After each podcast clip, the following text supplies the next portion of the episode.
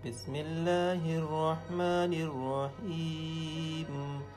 لا أقسم بهذا البلد وأنت حل بهذا البلد ووالد وما ولد. لقد خلقنا الإنسان في كبد.